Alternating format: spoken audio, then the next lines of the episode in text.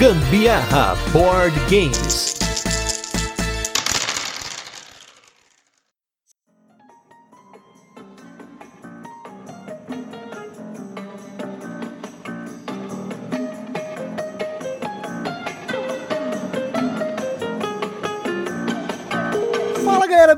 Gustavo Lopes Gambiarra Board Games, hoje com mais um Virando a Mesa, esse programa no qual a gente chama convidados do hobby relacionados à indústria, ao mercado, ao design de jogos, influencers, criadores de conteúdo e muito mais, para contar um pouquinho da sua experiência com jogos de tabuleiro. E hoje eu trouxe aqui esse cara que eu tive o prazer, junto com a Carol, de anunciar um de seus jogos no Prêmio Ludopedia 2021. Para mim, foi o ápice desse prêmio, não apenas estar lá participando e é fazendo esse anúncio, mas também por ter o jogo ser um jogo que a gente gostou muito, que a gente joga, que a gente fez cast, mas não só esse, porque esse cara começou a bombar. Ele viu o estrelato em 2021 e agora é só buscar o cume, como diz o Paulo do Covil, né? Estou aqui hoje com esse designer de jogos maravilhoso, Rodrigo Rego. Tudo bem, Rodrigo? Tudo bem, Gustavo. Fala, gente. Fala, Gustavo. Feliz de estar aqui com vocês. Ainda mais depois de ter recebido essa grande notícia da boca sua e da Carol, né? Do do, prêmio Ludopedia pro Camisa 12. Então tô duplamente feliz. E hoje, como vocês sabem, gente, a gente vai conversar aqui com o Rodrigo para conhecer um pouquinho dos bastidores dele dentro do hobby, como ele começou no game design, coleção, experiências e as perguntas dos nossos apoiadores lá do Catarse. Então, um abraço aí para todos os nossos apoiadores, inclusive aí, os apoiadores que mandaram perguntas para o Rodrigo, que hoje a pauta é composta disso. E para começar, Rodrigo, por favor, comente aí com a galera como que você começou no hobby. O que, que foi o que te deu aí o start para você começar nos jogos, seja jogos mais clássicos, jogos modernos, o jogo moderno que te fez virar aquela chavinha que você falou não é tipo War e vamos que vamos. Então, eu tenho três momentos de chave virada. Minha chave não virou de uma vez só, como acontece com a maioria das pessoas. Eu sempre joguei jogos é, normais, né? Eu jogava é, muito palavras cruzadas e home cube com a família e tal. Mas eu lembro de um dia em que eu vi uma reportagem na Veja sobre um jogo brasileiro chamado Ilha de Waka Waka, que tinha ganhado um prêmio lá fora. E eu lembro que eu vi a ilustração do tabuleiro e era um tabuleiro que não tinha casas, né? Não tinha casas para você andar com seu peão. Eu fiquei pensando, caramba, mas como é que esse jogo pode funcionar? Não faz sentido. E isso ficou na minha cabeça muito tempo, até a primeira vez que eu tive contato com o Catan, acho que uns três ou quatro anos depois. Isso é meados do, da primeira década desse século, aqui 2005, 2006. E ali virou a segunda chavinha, né? De, nossa, então esses são jogos modernos. E eu comecei, então, a, a fazer uma, uma humilde coleção de, de cinco, seis jogos que eu, uma vez a cada três, quatro meses, chamava um pessoalzinho para jogar lá em casa e, e falar, olha só que coisas diferentes que eu tenho aqui. Né? A terceira chavinha virou quando eu fui convidado para um grupo de jogos e o primeiro jogo que a gente jogou, jogou foi o Samurai, do, do Kinesia, né? aquele jogo de controle de área no mapa do Japão. E ali eu falei, nossa, que coisa maravilhosa, que coisa incrível. E desde então eu jogo regularmente, toda semana, ainda com esse mesmo grupo, desde 2010 então a gente já tá há 12 anos jogando junto e não pretendo parar tão cedo. Caraca, mas começou bem, hein, Rodrigo? Com Nizia, cara. Que, olha só, Samurai, gente. Pra quem não conhece, Samurai, depois procure. É um jogo da série Euroclassics, que também aí tem vários jogos do Nizia, né? O Ra, Tigres Eufrates. Gente, é só jogo top aí, claro, né? Você vê, porque o galera brinca, a gente brinca nos grupos aí que o Rodrigo é o Nizia brasileiro, né? Que agora ele tá Agora ele começou, né? Começou a arrebentar. Ano passado foram quantos jogos? Ô, Rodrigo? Uns cinco? Foi os cinco, seis jogos que você lançou? Foram quatro, foram quatro. É porque o, o Emboscados foi dois meses antes de virar 2021. Né? Então, ah. mas é, é, um quinto jogo honorário. e é falando de design de jogos, né, Rodrigo? Como que você começou com essa história de querer fazer jogo? Tipo, ah, beleza, agora de jogador você falou, não, peraí, mas eu acho que eu consigo fazer um jogo. Como que você começou essa ideia louca de querer ser game designer aí junto do seu dia a dia? É que eu tenho essa coceira, né, cara, de tudo tudo que eu gosto, eu, eu gosto de me embrenhar e tentar fazer também. Né? Então eu já. Tinha uma época que eu gostava muito de Agatha Christie, então escrevi romance policial. Tinha uma época que, que eu gostava muito de, de quadrinho, de tiras de quadrinho mesmo, linha de forma voraz. Então tive meu elenco de personagens também de, de tirinhas e tal. Tive blog, enfim, eu tentei de tudo, assim, nunca fiz nada especialmente bem. E quando veio a coisa dos jogos tabuleiro, eu, pouco tempo depois de conhecer, eu já estava querendo fazer também, ainda sem nenhuma experiência, nenhum conhecimento. Eu lembro que eu fiquei sabendo de um concurso da Brink, né, aquela associação de brinquedos, que era para fazer um jogo de tabuleiro, que ia dar um prêmio para não sei o quê. E aí eu, eu cheguei para um amigo meu e pegamos para fazer um jogo. A gente fez um, um jogo sobre fazer bandeiras, né? E eu achei que de, depois do jogo feito, eu achei, nossa, que coisa, que jogo genial que a gente fez. Não tem nada nem remotamente parecido com isso aqui no Brasil. E mandamos para a Brink. O jogo sequer foi selecionado para passar para semifinal ou final, o que é que seja. E eu fiquei revoltado, né? Pensei, pô, que absurdo, esse pessoal não sabe reconhecer, o pessoal só quer clone de banco imobiliário, coisa e tal. Alguns anos depois, já é, de, de, já ter alguma experiência com jogo moderno, fui pegar esse jogo de novo para jogar e era uma tragédia, né? O jogo era horroroso. Mas assim, e aí você vai fazendo vocabulário, né? Seu, seu senso crítico, seu repertório, e as coisas vão começando a se ajeitar um pouco mais. Qual que foi seu primeiro jogo que você lançou, assim, nessa trajetória? Porque a galera hoje conhece você por vários jogos, mas eu me lembro que a galera já falava de você muito tempo antes de sair esses jogos mais recentes, de jogos que você lançou até fora do Brasil, né? O primeiro jogo que eu tenho lançado, ele foi lançado fora do Brasil. Foi lançado na Inglaterra por um meio que um golpe de sorte, assim, porque ninguém. que lançar jogo lá fora é muito mais difícil, né? Você conseguir contato com o editor e tal. E eu tinha um grande amigo meu que fazia parte desse meu grupo de jogos que foi morar na Inglaterra e um belo dia ele deu na telha que ele queria ser agente de jogos. Então é, a ideia dele seria trazer jogos brasileiros de, de autores que ele conhecia para empresas inglesas. Ele ia visitar estandes e feiras e coisa e tal. E começou com um jogo meu de, de colocação de tiles chamado, na época, né, chamado Mikasa Sukasa. Era um jogo em que você montava um prédio, uma vista da fachada do prédio, né, cheio de janelas e tal. Ele levou num evento na Inglaterra e logo de cara a primeira editora que ele mostrou se interessou pelo jogo, um golpe de sorte. E aí ele fez a conexão e a gente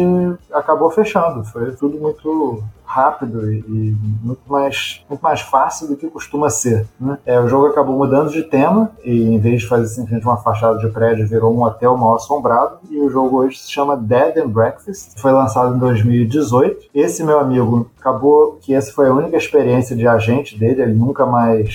depois ele arrumou um emprego que pagava muito melhor para ele, então desistiu de, de, de trabalhar com jogos de tabuleiro. Mas o, o Dead and Breakfast foi lançado em 2018 em 2018 e esse ano ainda, em tese, ou esse ano, ou início do ano que vem, ele deve ser, deve ter uma segunda edição com expansão, inclusive. Aí sim, hein? A gente trabalhou ao longo do ano passado. Agora eu vi vantagem. Com sorte, essa vem pro Brasil. Tomara, né? Por favor, né? Porque sim. a gente tem que ter a sua jogografia aqui, né? Completa no Brasil.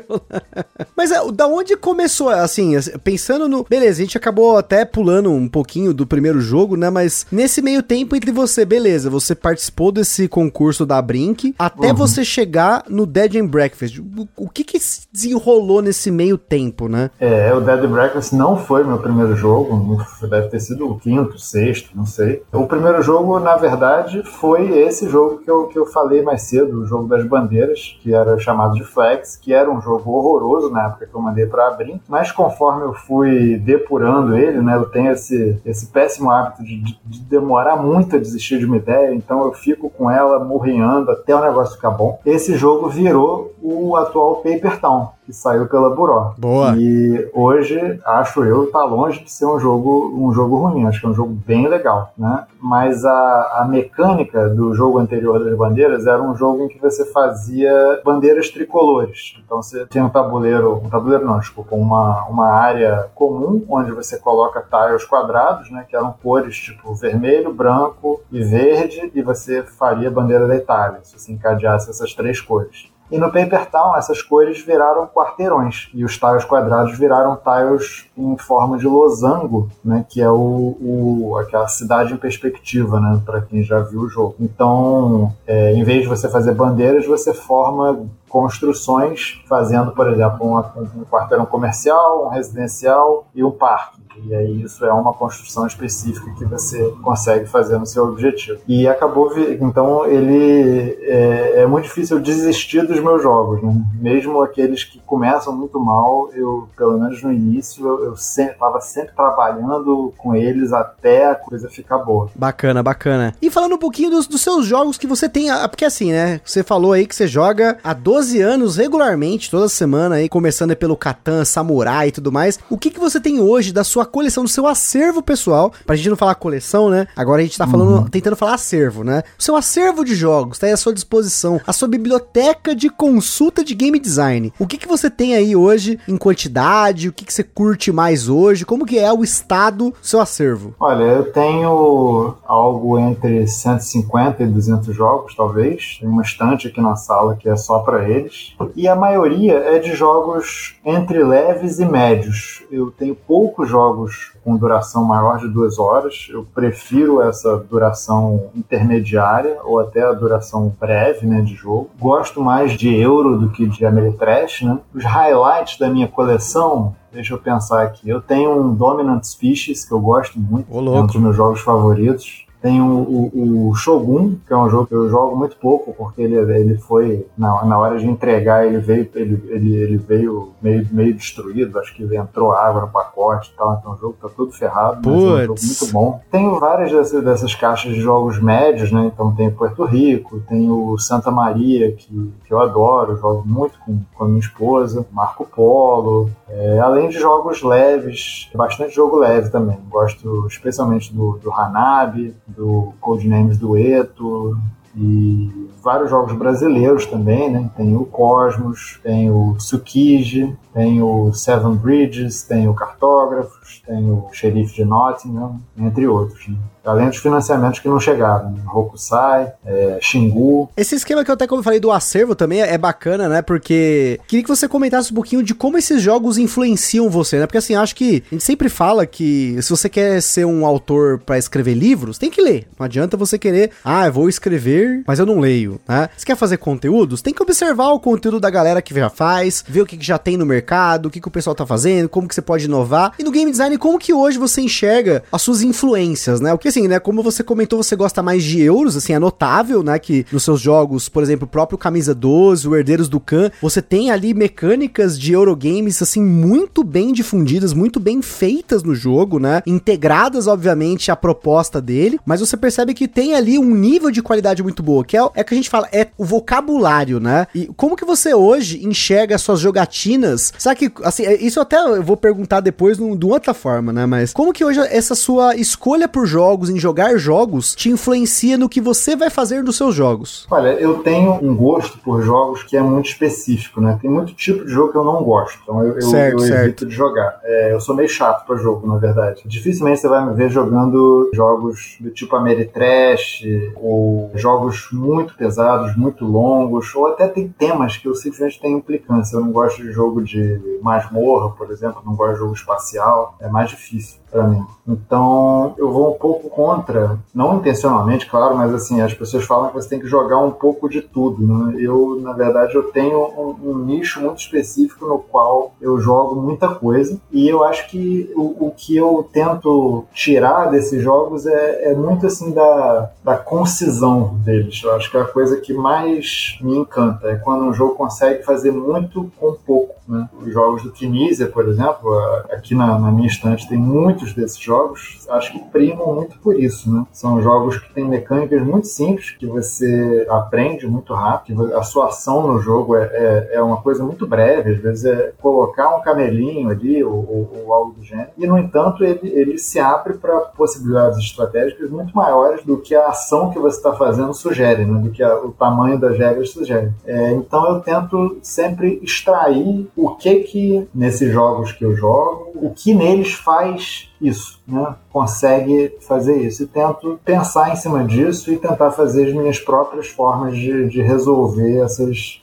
essas questões também. Né? De, com poucos elementos, você dá muitas opções estratégicas para as pessoas. Não, e, e, você falando do Nizia e justamente dessa parte de fazer muito com pouco, ela reflete muito de uma experiência recente que a gente teve com o Blue Lagoon, que foi um jogo que a gente jogou bastante para fazer o cast recentemente, que é um uhum. jogo do Nizia que eu considero muito isso, dele com uma regra ridiculamente simples. Eu expliquei o jogo em um minuto para pessoas que não tinham jogado o jogo, porque assim, quando você tá às vezes retomando uma regra, você fala, ó, oh, você lembra disso? Ah, beleza, beleza, beleza. Agora, o Blue Lagoon não, eu expliquei em um minuto as regras do jogo, e uhum. tipo, um, um minuto depois já tinha a galera quebrando, poxa, mas eu começo a fazer aqui, mas eu sei que se eu vim pra cá eu vou fechar você, mas se eu fizer isso eu vou pegar isso. Cara, sensacional. O Nise, assim, eu gosto muito dele. Eu entendo que dos 800, 900 jogos, ele deve ter alguma coisa de que eu não vou gostar, mas eu confesso que tudo que eu joguei dele até hoje me agradou. É, ele é com certeza o meu autor favorito. O, eu não joguei o Blue Lagoon, mas eu tenho o, o True the Desert, né? Dizem que o Blue Lagoon é meio que uma Parecido, né? evolução né? em cima do True the Desert, ou algo assim. Eu acho o True the Desert um jogo brilhante, né? Aquela coisa, você na sua, sua, na sua vez você coloca dois camelos, mas você tem tanta coisa para pensar, cada camelo que você bota implica em tanta coisa que, em, em termos de desafio para os outros jogadores e tal, a interação é muito, é muito bacana. E é engraçado, o True the Desert, ele é um jogo que, às vezes eu tenho isso quando eu faço o jogo, sabe? É, eu pego um jogo e elenco, um ou dois jogos, e elenco como modelo para o jogo que eu estou fazendo. Então eu penso,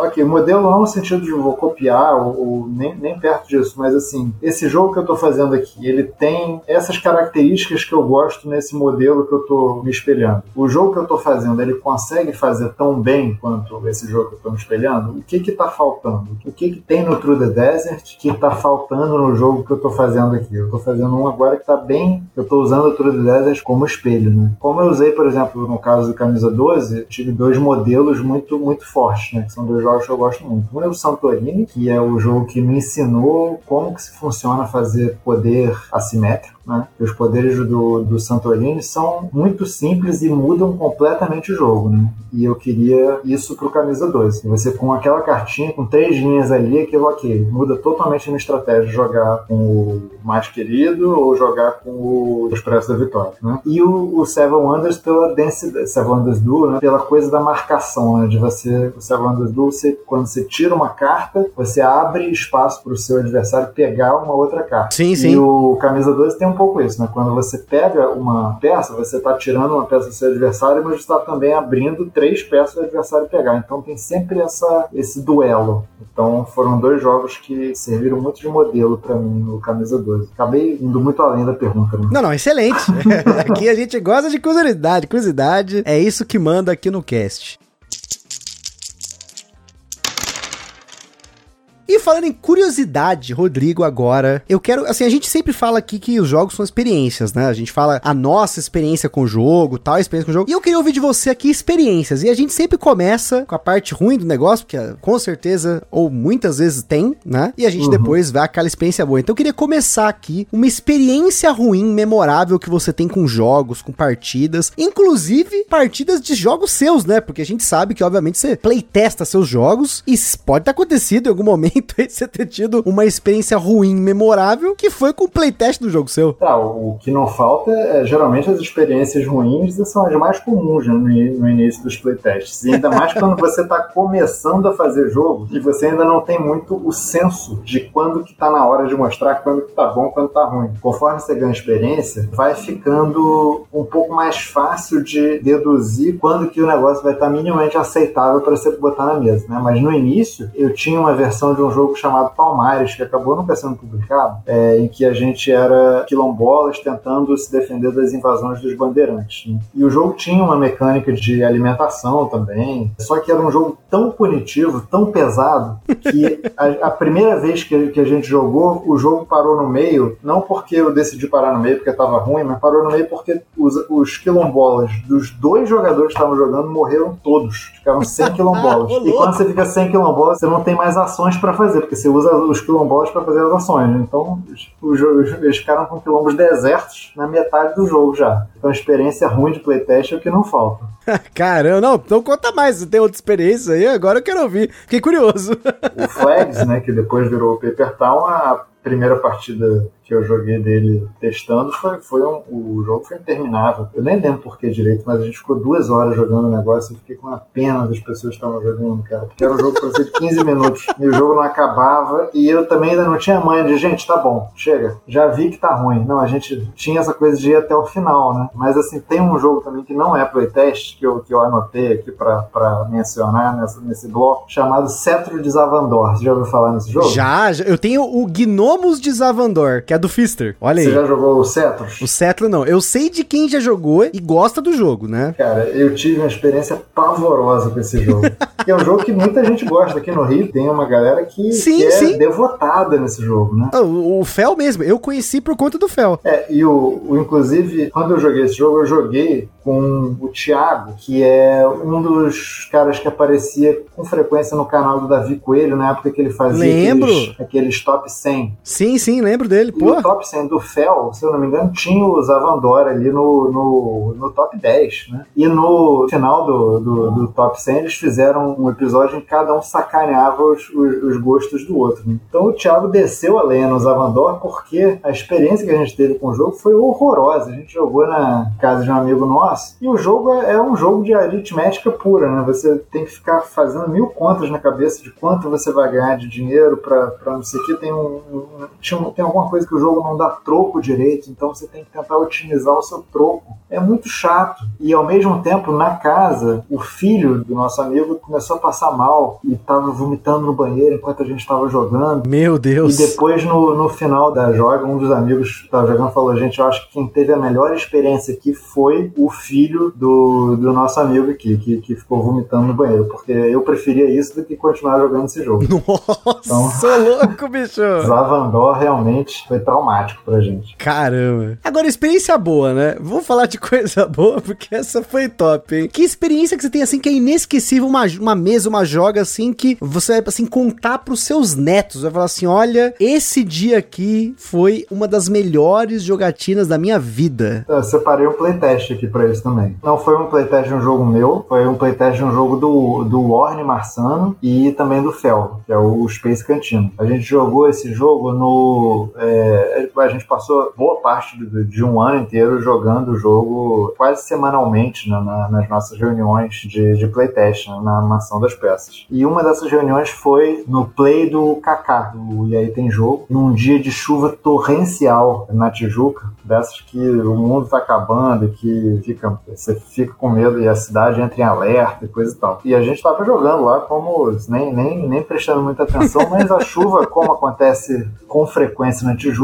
caiu a luz, né? Então ficamos sem luz no play do prédio, com uma chuva torrencial jogando lá fora, caindo lá fora, e o que todo mundo imediatamente fez foi sacar o celular do bolso, botar na lanterna e continuar jogando sem luz nenhuma, só na luz do- dos celulares e, e continuamos jogando amarradão ali. E foi ali que eu senti, pô, o pessoal aqui é sério, o pessoal quer fazer jogo mesmo, né? Porque não tem desculpa, cara. Começou e terminou no meio do temporal e, e se embora. Caraca, esse não tem tempo ruim mesmo, né? Literalmente, né? É. Além dos playtests que você teve, teve algum outro jogo, com uma experiência, assim, de jogos que você teve, que você fala assim, olha isso, cara, isso aqui foi esse, esse- nossa. Sabe quando dá aquela emoção, você fala assim, meu Deus, eu tô no hobby certo. Eu tenho muito isso com esses joguinhos de, de fim de noite, quando você termina o jogo principal e, ah, vamos jogar mais um negocinho aqui só pra terminar, e aí você joga uma, duas, três, quatro, cinco, seis, sete, sete vezes a mesma coisa, e a coisa entra num flow, assim, sabe? Então, dois jogos que me despertaram muito isso são o, o Hanabi, que a gente chamava de Hanabinho da meia-noite, depois que terminava o jogo principal, ficávamos só duas ou três pessoas lá em casa e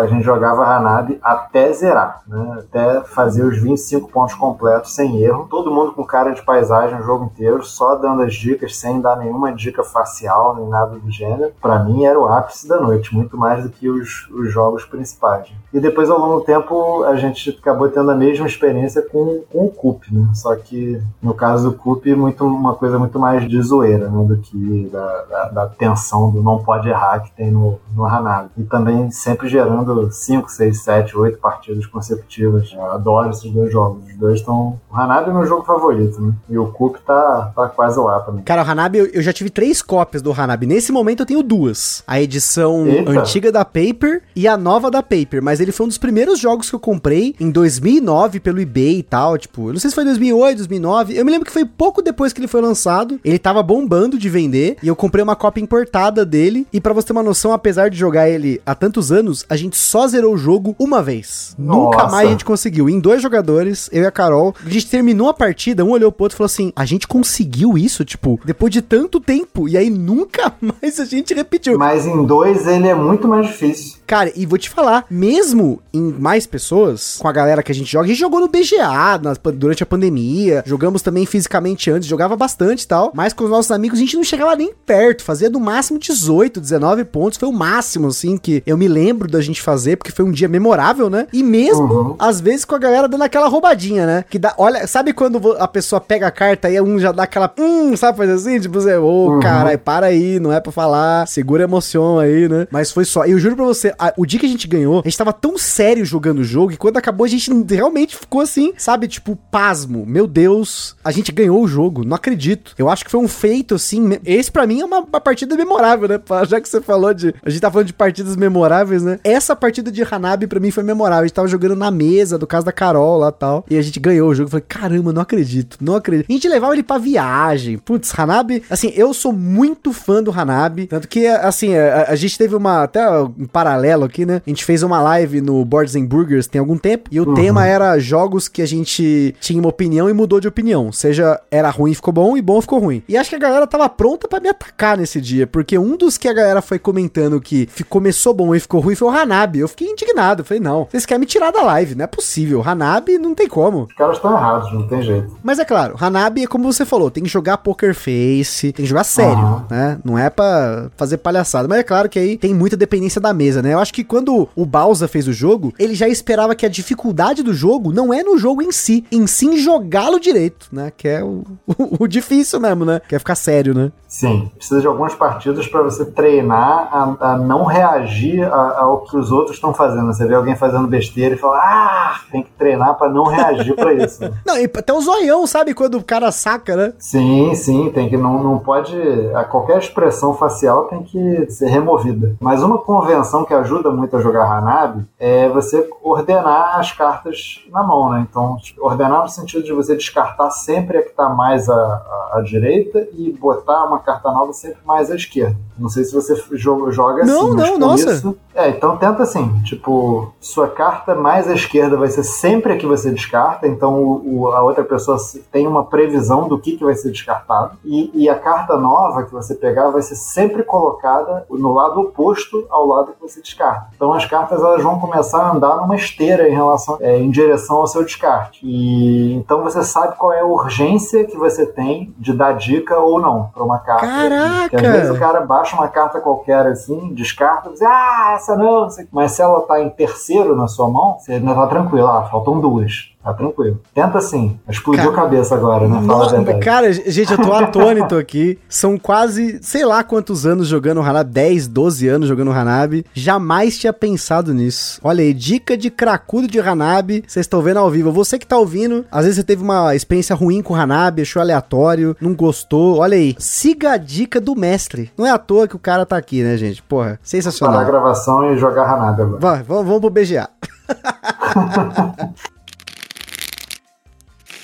Agora vamos com as perguntas da galera aqui. Fortes abraços. Tivemos aí muitas perguntas para o Rodrigo Rego, tanto que a gente acabou jogando na pauta as perguntas, né? Geralmente eu, eu faço uma progressão aqui, mas a galera já sabe o que quer, então vamos que vamos. Começando pela pergunta do Rafael Katayama. Primeiramente, ele quer parabenizar pelos seus jogos, Rodrigo. Lá na casa dele ele tem quase todos os lançamentos e estão ali sempre ao lado de grandes autores e sempre vão pra mesa. E a pergunta do Rafael foi a seguinte: O que mais te motiva a criar jogos? E qual a sua expectativa enquanto designer nacional e internacional, claro, né? Cara é, já começou internacional, é outro nível. Então, bom, obrigado, Rafael. Que honra estar partilhando da, da sua prateleira aí com tanta gente boa aí. E o que acho que, acho que o que me motiva, acho que são duas coisas. A primeira é, é ver gente curtindo alguma coisa que eu fiz sabe? Uma coisa concreta, uma coisa física que quem fez fui eu, ou quem teve boa parte da responsabilidade por fazer, né? porque jogo de tabuleiro é uma coisa que tem sempre muitas mãos, né? mas que eu tive uma, uma, uma parte muito ativa ali no, no, no que virou aquele jogo que a pessoa está jogando.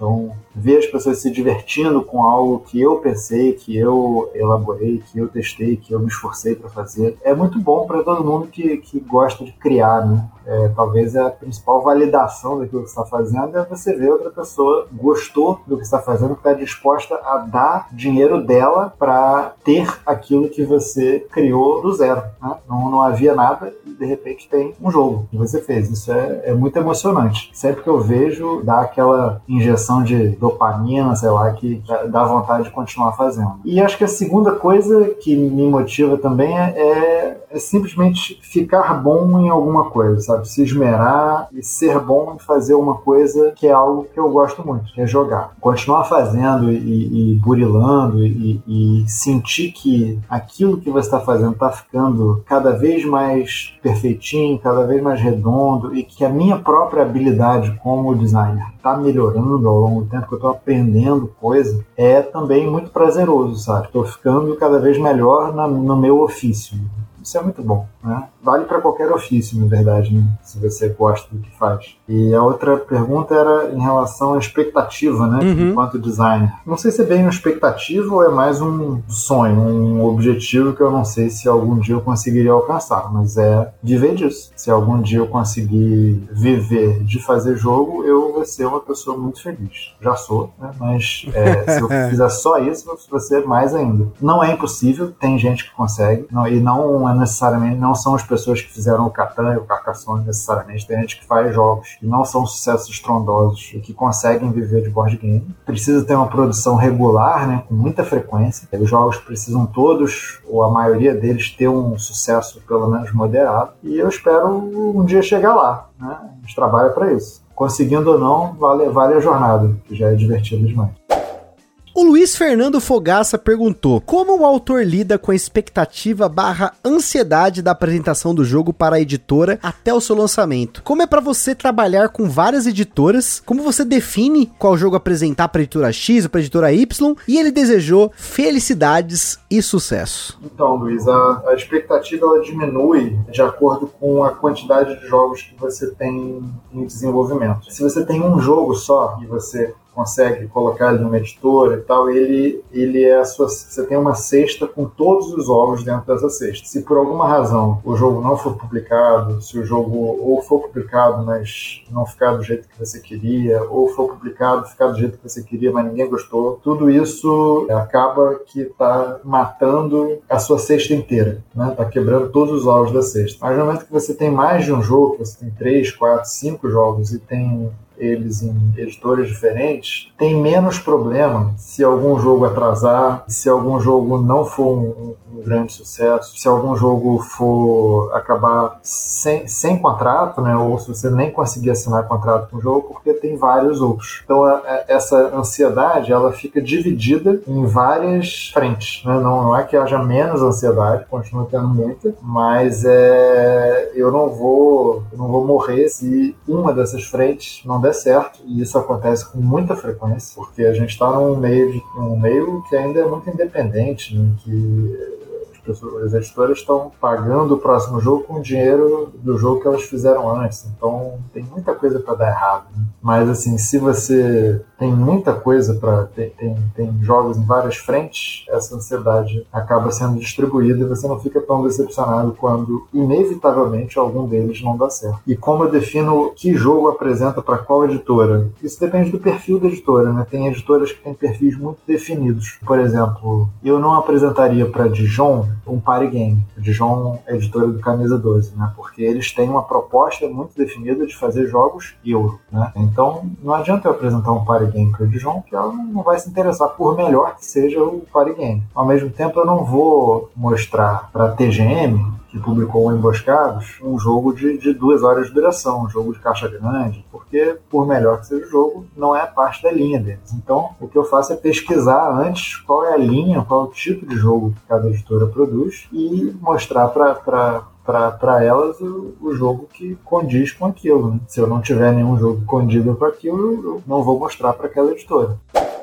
Agora a Maeli Passos perguntou quais foram os seus maiores desafios para conseguir a publicação dos seus jogos, visto que só recentemente parece estar tendo alguma facilidade para lançamentos nacionais. E aí eu quero aproveitar essa pergunta da Maeli, até pra galera que ouviu o cast do Camisa 12 e também ouviu o cast do Herdeiros do Khan, para você complementar com os outros jogos, o É Top, Emboscados, o Paper Towns, como tudo culminou para que acontecesse quase tudo no mesmo período. Porque, assim, eu sei, não sei se todo mundo prestou atenção na linha do tempo, mas o Rodrigo ele trabalhou nesses jogos em diferentes momentos e coincidiu de tudo sair junto, né, Rodrigo? Pois é, não é como se eu tivesse chegado ano passado, começado a fazer jogo um atrás do outro e de repente sair tudo publicado, né? Cada um desses quatro, cinco jogos que saíram nesses últimos meses, veio em um momento diferente, mas por circunstâncias aí de cada editora, acabaram saindo todos ao mesmo tempo. Então o, Paper Town, por exemplo, é, como eu falei, é o meu primeiro jogo, ele remonta aí a 2007, né? Porque era um jogo de bandeiras horroroso. E eu apresentei pela primeira vez para então Redbox em 2015. A gente assinou o contrato em 2016, já como um jogo de cidades, né?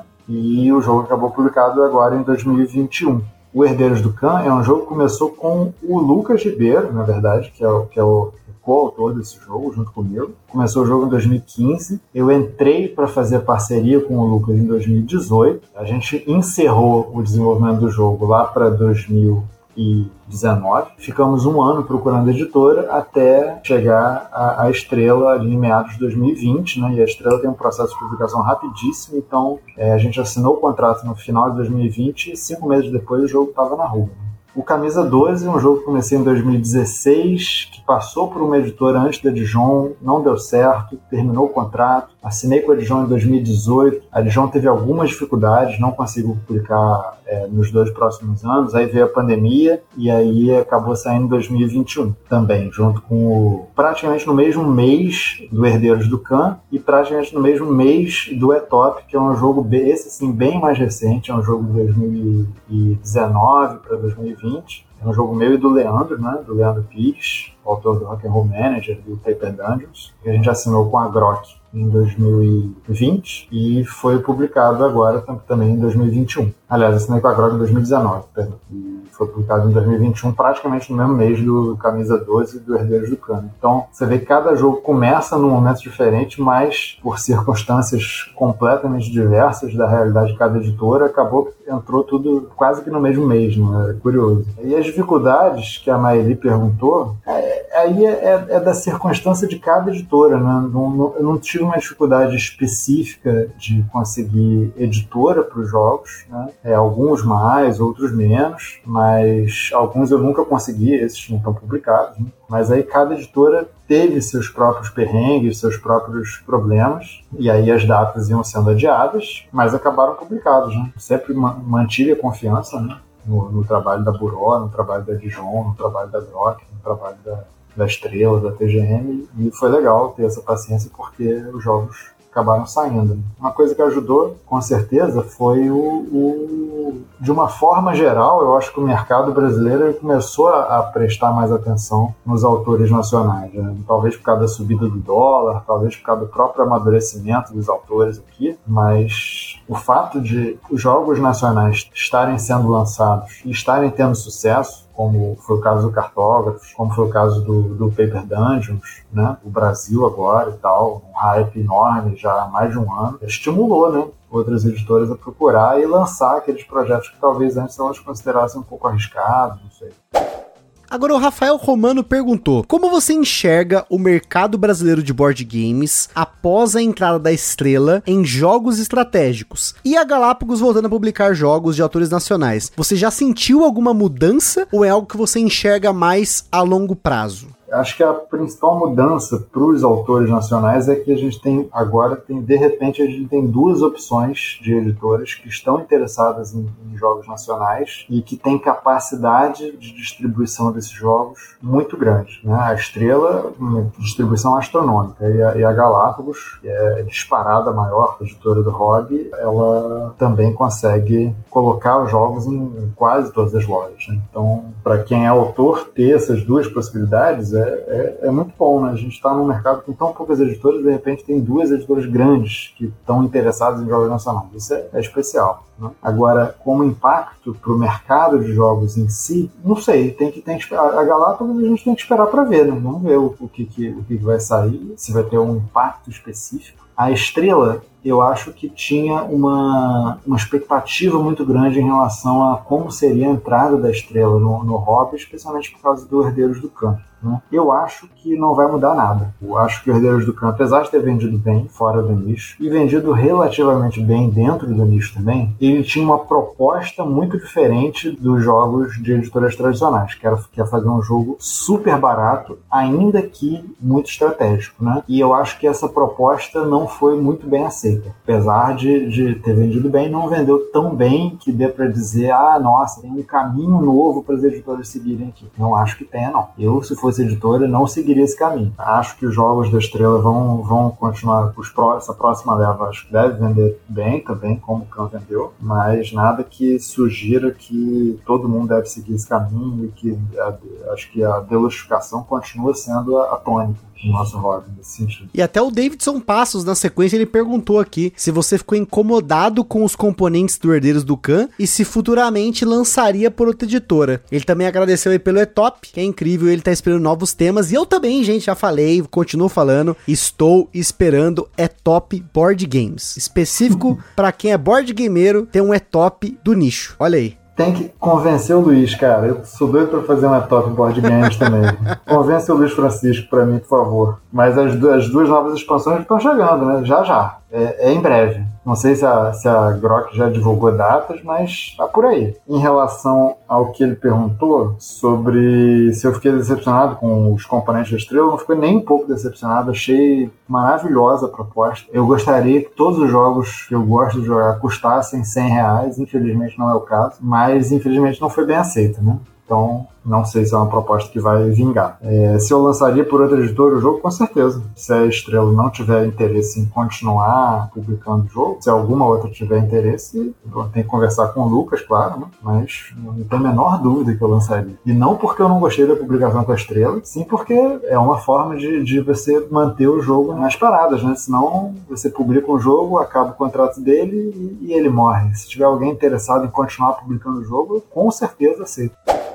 Agora o Márcio Melo perguntou qual é a sensação de ver os seus jogos aparecendo nas mídias aqui no Brasil e em outros países. A gente vê, né, aquela, o jogo saindo, o jogo na, na mesa de alguém e tal, ou, ou, mesmo sendo divulgado. Ah, capa nova do. Olha, olha só que saiu a capa nova do como agora saiu, tá saindo um jogo meu pela Devir, né? Pelo Devir Internacional, o Cybernetic Force, que é um jogo de colocação de tiles e tal, então eu tive, tive isso bem recentemente, assim, de tan, capa nova, assim, e é bem legal, porque é uma é meio que uma tangibilização de todo o esforço que você teve, né? Fiquei dois anos fazendo esse jogo, tenho muito orgulho dele, e aí de repente ele está tangibilizado numa capa, uma ilustração fantástica, com os bichinhos e tal. E em breve vai estar na, na mesa das galera, das pessoas, espero que o pessoal goste. É muito bom, é muito bom. É, é, é praticamente é o motivo da gente estar tá, de, de, de tá fazendo isso.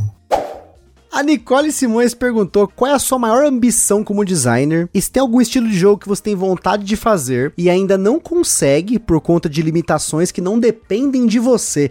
Isso aqui é legal, porque eu sei que tem um jogo seu, que é o Fall of the Ancients lá, que eu gostaria que ele fosse lançado, mas eu acho que ele não foi lançado ainda só por limitações que não dependem de você. É, o, o, Fall of the Ancients, ele não foi lançado porque eu acho que ele é um jogo grande e todo jogo grande é, é difícil você conseguir alguém que toque o risco de publicar, né? É um jogo que tem um, um, um, gimmick, né? Que é uma espécie de nave espacial, que tem um funil que você joga os dados por dentro dela e tal, então não é todo mundo que está disposto a arriscar algo assim, né? Ainda mais vindo de um... um eu tô tentando publicar ele lá fora, né? Mas alguém que não tem muita, muitos jogos previamente publicados e tal. Mas ele tá, quem sabe, tem uma editora interessante vendo ele. Olha aí, isso, isso, isso é importante. É. Quem sabe, hein? Não, não, dá, não tem nada assinado ainda não, mas acho que tem alguma chance, tem uma chance boa. Vamos ver. Minha maior ambição como designer é conseguir viver disso. Eu falei isso lá atrás já. Se isso pagar as contas, cara,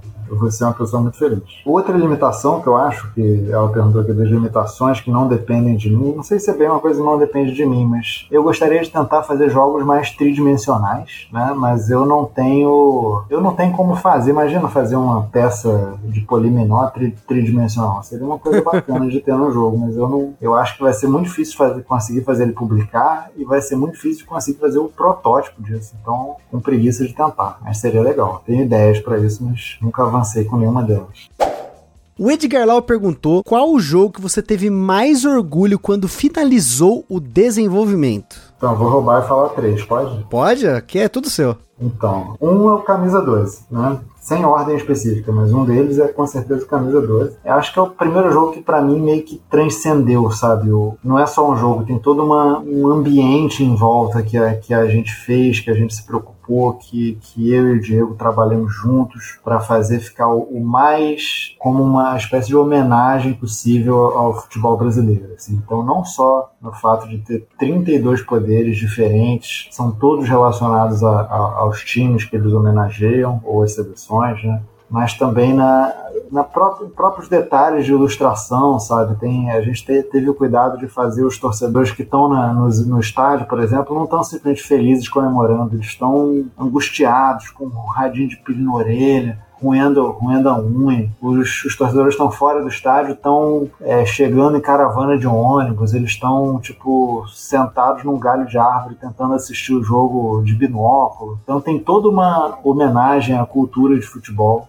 que, que, é, que é muito legal. Tem um livro, né? A gente fez um, um, um livro explicando por que, que cada poder é o que é, assim, como que ele está homenageando o time que ele está homenageando. É, então ele transcende muito mais a, a, mera mecânica do jogo, que para mim ela, ela é, foi uma coisa foi, acho que foi, foi uma ideia muito boa também, né? que acho que foi muito bem realizado. Mas eu acho que o Camisa 12 ele transcende isso. E então, com certeza, é um dos jogos que eu mais me orgulho. Aí o número 2 é o Etop, que é um jogo super simples, né? uma caixinha com 100 cartas, 110 cartas. E eu tenho muito orgulho dele porque duas coisas, né? Primeiro porque ele junta duas coisas que eu amo, que é jogo de tabuleiro e trivia né, quiz. Eu, eu frequento esses pubs que tem quiz de noite desde 2000 e 2000 pedrinha. É, adoro. Faço aniversários meus aqui, às vezes eu chamo a, a, amigos para fazer e, e, aí eu componho um quiz para eles. Então, o Leandro tem essa mesma obsessão que eu, né? É, nesse jogo. Então a gente fez toneladas de, de, de perguntas, é, selecionou as 100 melhores e conseguiu fazer um jogo que qualquer um joga, né? Que tem sempre essa. Muito jogo clama que ah, você dá, você dá pra jogar com qualquer um e tal. O Etok dá pra jogar com qualquer um mesmo. Então qualquer vovó entende a regra do jogo mole. Assim. Então tenho muito orgulho de ter conseguido fazer um jogo que entretém e consegue entreter todo mundo. E o terceiro jogo é um que não saiu ainda, então vou roubar pela terceira vez, porque eu não finalizei o desenvolvimento. É o Mouse Maze, que vai sair pela, pela Galápagos barra Ludofan, né, que é o estúdio da Galápagos. É outra parceria com o Leandro Pires e é um jogo de roll and write que você tem que montar um labirinto para um rato. Tem que fazer ele chegar na saída evitando as ratoeiras e tentando passar pelo máximo de queijos possíveis. Né? É, então você vai. A sacada dele é que você desenha as paredes do labirinto. Então você desenha as limitações por onde ele vai se mover, mas não a rota dele em si. Você desenha só tipo, ah, a, a parede que diz ele não vai poder ir para cá. E aí depois que você termina, você entrega esse labirinto para outra pessoa e ela vai fazer o, a rota do rato, o caminho do rato, tentando te ferrar o máximo possível, passar em todas as ratoeiras que ela conseguir, evitar o máximo de, de queijos que ela conseguir, para que você faça a menor pontuação possível. Depois ela te entrega para você pontuar. E, e o jogo, com isso, eu acho que ele já era um jogo super gostoso de jogar, mas o, o a proposta que o, o Parma e a Galápagos Barros. Colocou pra gente é que eu acho que deu a, a, sacada que me faz ter tanto, tanto orgulho dele, que é transformar esse jogo num jogo de campanha. Então ele tá virando um jogo com 30 experimentos diferentes, que tem uma progressão de dificuldade, que tem uma história com início, meio e fim, e que vai ficando cada vez mais alucinado. Começa com só o ratinho, tipo, tentando escapar das ratoeiras, pegar os queijos, assim, no final tem raio laser, tem alçapão, tem canhão, tem o diabo. E você tem que lidar com tudo isso ali no, no, seu, no seu labirintinho. E é um desafio. Eu nunca tinha feito nada nem parecido né, nesse escopo, nesse volume de um jogo de campanha. Então, é um desafio enorme que, quando a gente assumiu, a gente não sabia se ia conseguir sair do outro lado, mas eu tô muito feliz com como ele tá ficando. Assim, a gente já, já definiu cada um dos, dos, experimentos, já fez. A gente fez teste cego pra caramba. É, a gente testou essa campanha não sei quantas milhões de vezes. Não, não, é por falta. O Leandro já jogou mais de mil vezes o jogo. E sem, sem exagero, mais de mil vezes, literalmente. A expectativa tá muito alta, assim. É, acho que vai ficar muito maneiro. Agora o Bruno Carvalho perguntou, antes de mais nada, parabéns pelos jogos incríveis que você está lançando. E aí ele vem, qual o designer internacional que você gostaria de fazer uma parceria se tivesse a possibilidade? Então, eu escolhi um cara aqui que é pouco conhecido, mas os jogos dele são bem conhecidos, que é um norueguês chamado Christian Ostby. Top! Top! Aí sim, hein? Sabe quem é? Claro, com certeza. É o cara que fez o Avenue, o Santa Maria, o Bad Company, que saiu agora, entre outros jogos. Por que, que eu escolhi esse cara? Eu mandei jogo para ele publicado pela empresa dele. Né? Ele tem uma editora com o. Esqueci o nome do parceiro dele, não sei o que, Ifson, algo assim. É chamada A Porta, que publicou esses jogos todos, todos. E eu falei, bom, eu acho que eu tenho alguns jogos aqui que se encaixam na, na, meio que na vibe do, do cara, do Capital Lux também, é outro jogo dele. Vou mandar. O Escape também é dele, que a gente tem aqui, que a gente já fez podcast também. Escape, esse eu nem conheço. Não tô sabendo desse nome. É o Escape Curse of the Temple, jogo de tempo real que ah, Carol adora. Dele? Pô, é dele, cara, também? Não sabia. pra você ter uma noção, eu tenho o, o jogo na edição do idioma original dele. Meu irmão comprou a cópia do jogo na Estônia. Foi muito louco essa história também. Mas a gente contou, para quem não ouviu, depois volta aí, tem um cast sobre o Escape Curse of the Temple, que é um dos jogos favoritos da Carol, que adora jogo em tempo real. Então esse aqui não tinha como ela não gostar. Tá, é um jogo dele que eu não gosto, então, porque eu detesto jogo em tempo real. Joguei esse jogo e não gostei. Mas acho que é o único que eu saiba. Não sabia que era dele. Enfim, eu mandei dois jogos para ele. Os dois jogos, um deles é o Emboscados e o outro é o Mouse Maze. E ele ficou muito interessado e a gente conversou um bocado sobre, sobre o, que, o que fazer e ele acabou não pegando, né? Porque, até porque a empresa ele não pega jogos de fora, então tipo, só do cara tá vendo e, e testando o jogo, para mim já foi uma honra enorme. Mas assim, ele deu dicas preciosas pro Emboscados e pro Mouse Maze. Se não fossem as dicas dele, os dois jogos seriam bem menos interessantes do que eles são. Caramba! Então, eu quero, tipo, se eu tivesse a oportunidade, eu quero sugar tudo que eu puder dele, porque o cara é, é muito bom, sabe? É desses que pega o, o jogo e diagnostica e fala, por que, que tu não tenta isso? Aí você tenta isso e fala, nossa, pum, abriu sua mente, assim, e, porra, pra mim é Christian Osti seria o meu, meu eleito. E uma paralela, tem dois jogos dele que estão no meu radar que eu gostaria de jogar, que é hum. o Trails of Tucana, que é um flip and right, e o The Magnificent, que é um, um, jogo mais pesado. Eu acho que dos jogos dele, eu acho que ele é o mais pesado. É um de mágica, né? É um jogo de mágica, exatamente, de dados, né? É o tipo de jogo bonito, com dados, que a gente geralmente curte aqui, mas até hoje eu acabei não pegando ele. É, pode ser que eu, com uma hora eu acabo pegando uma cópia desse jogo. Eu sei que ele tem umas capas alternativas, lá onde meu irmão mora na República Tcheca tem as duas capas tal. Então não sei, né? Mas eu gosto muito desse design. Assim, foi é. legal que você citou, porque é um design desconhecido que tem jogos muito bons. O Santa Maria, por sinal, é excelente. A gente só não fez cast dele até hoje, porque ele é, também é um jogo um pouco mais complexo. Ele não é complexo, né, per se, mas ele já é um, um vai, vamos dizer assim, um 3.0 no BGG já, né? Ele já é um jogo de leve para médio, né? Então ele já é um pouquinho, sim, sim. tem mais coisinha. Ele tem um corpo, é um jogo, né, bacana, muito bom, muito bom. Agora o Bruno Ribeiro perguntou aqui dos jogos que você lançou até hoje. Digo lançou porque você tem outras ideias aí que fervendo na sua cachola. Qual deles que é o seu xodó? Isso que a galera quer saber, né? A galera quer o seu xodó. E aí ele pergunta: você joga seus jogos ou prefere jogar outros autores? Eu jogo. Eu jogo meus jogos, assim, claro que eu não jogo só meus jogos, mas eu jogo felizão. Tem muita gente que fala, não, depois que o jogo sai eu não quero mais ver nem pintado e tal. Eu adoro jogar meus jogos porque eu tenho um orgulho de ver o negócio funcionando, sabe? Então é meio bobo assim, mas, mas eu e o meu xodó é o Emboscados. Joguinho totalmente despretensioso que saiu pela TGM e que eu vejo como as pessoas curtiram, assim, ele tem um, um secto pequeno, mas dedicado, que ama o jogo e é o jogo dos meus jogos, é o jogo que eu mais jogo. Assim, eu estou sempre jogando ele com a minha esposa, eu adoro jogar Emboscados. Ele tem uma, a edição dele é, eu acho belíssima, porque é, as ilustrações são, são incríveis, assim, e a TGM fez um trabalho incrível, é, inclusive no nome do jogo, que não era esse, eles tiveram essa sacada muito boa do, com nome. Fizeram um produto baratinho, né, de menos de 50 pratas e que você joga em 15 minutos. Eu tenho, para mim,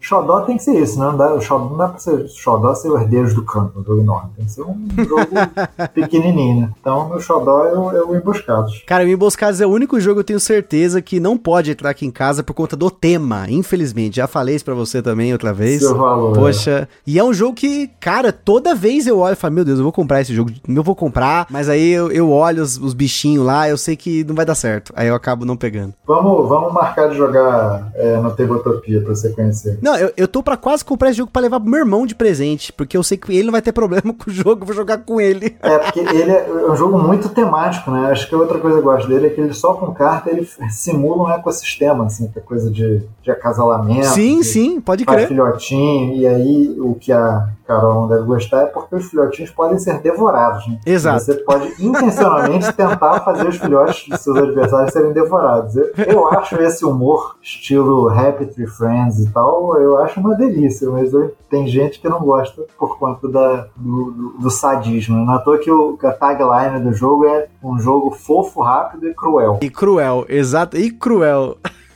é.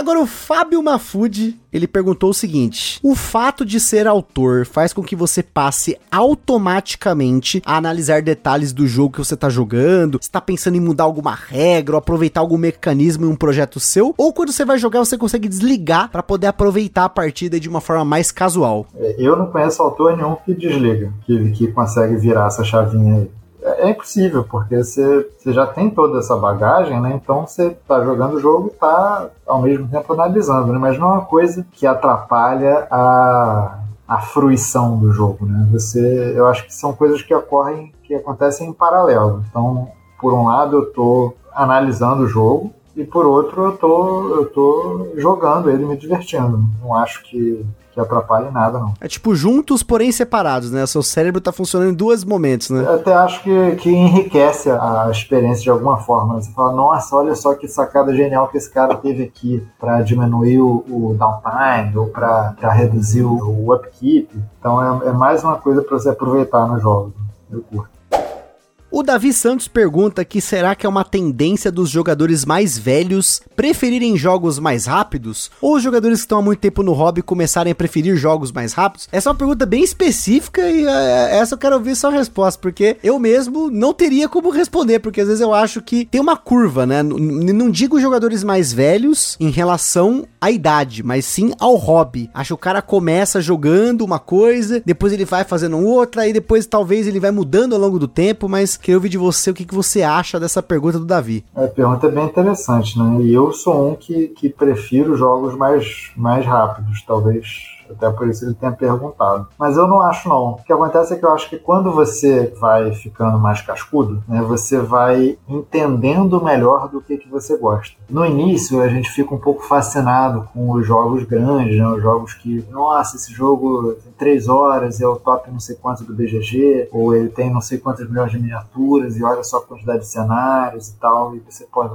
isso aqui vai ser inacreditável, vai ser incrível, eu preciso jogar, e acaba chamando mais atenção, talvez, do que um jogo um pouco mais humilde. Mas conforme a gente vai conhecendo cada vez mais jogos, você vai também se conhecendo e vai entendendo que não necessariamente os jogos pesados são os jogos que você mais gosta. Para algumas pessoas, sim. Tem muita gente que é cascuda e que adora os jogos pesadões, que adoram botar um Vital Lacerda na mesa, ou que adoram um Ameritrash com um monte de dado, com um monte de, de, de batalha, e, e, é o gosto da pessoa, ela, ela, se encontrou ali naquele gosto. E tem outros que não, que, que se encontram nos, nos jogos pequenos, nos jogos médios, nos party games, e, e, e isso você só define depois que você já circulou por vários jogos diferentes. Né?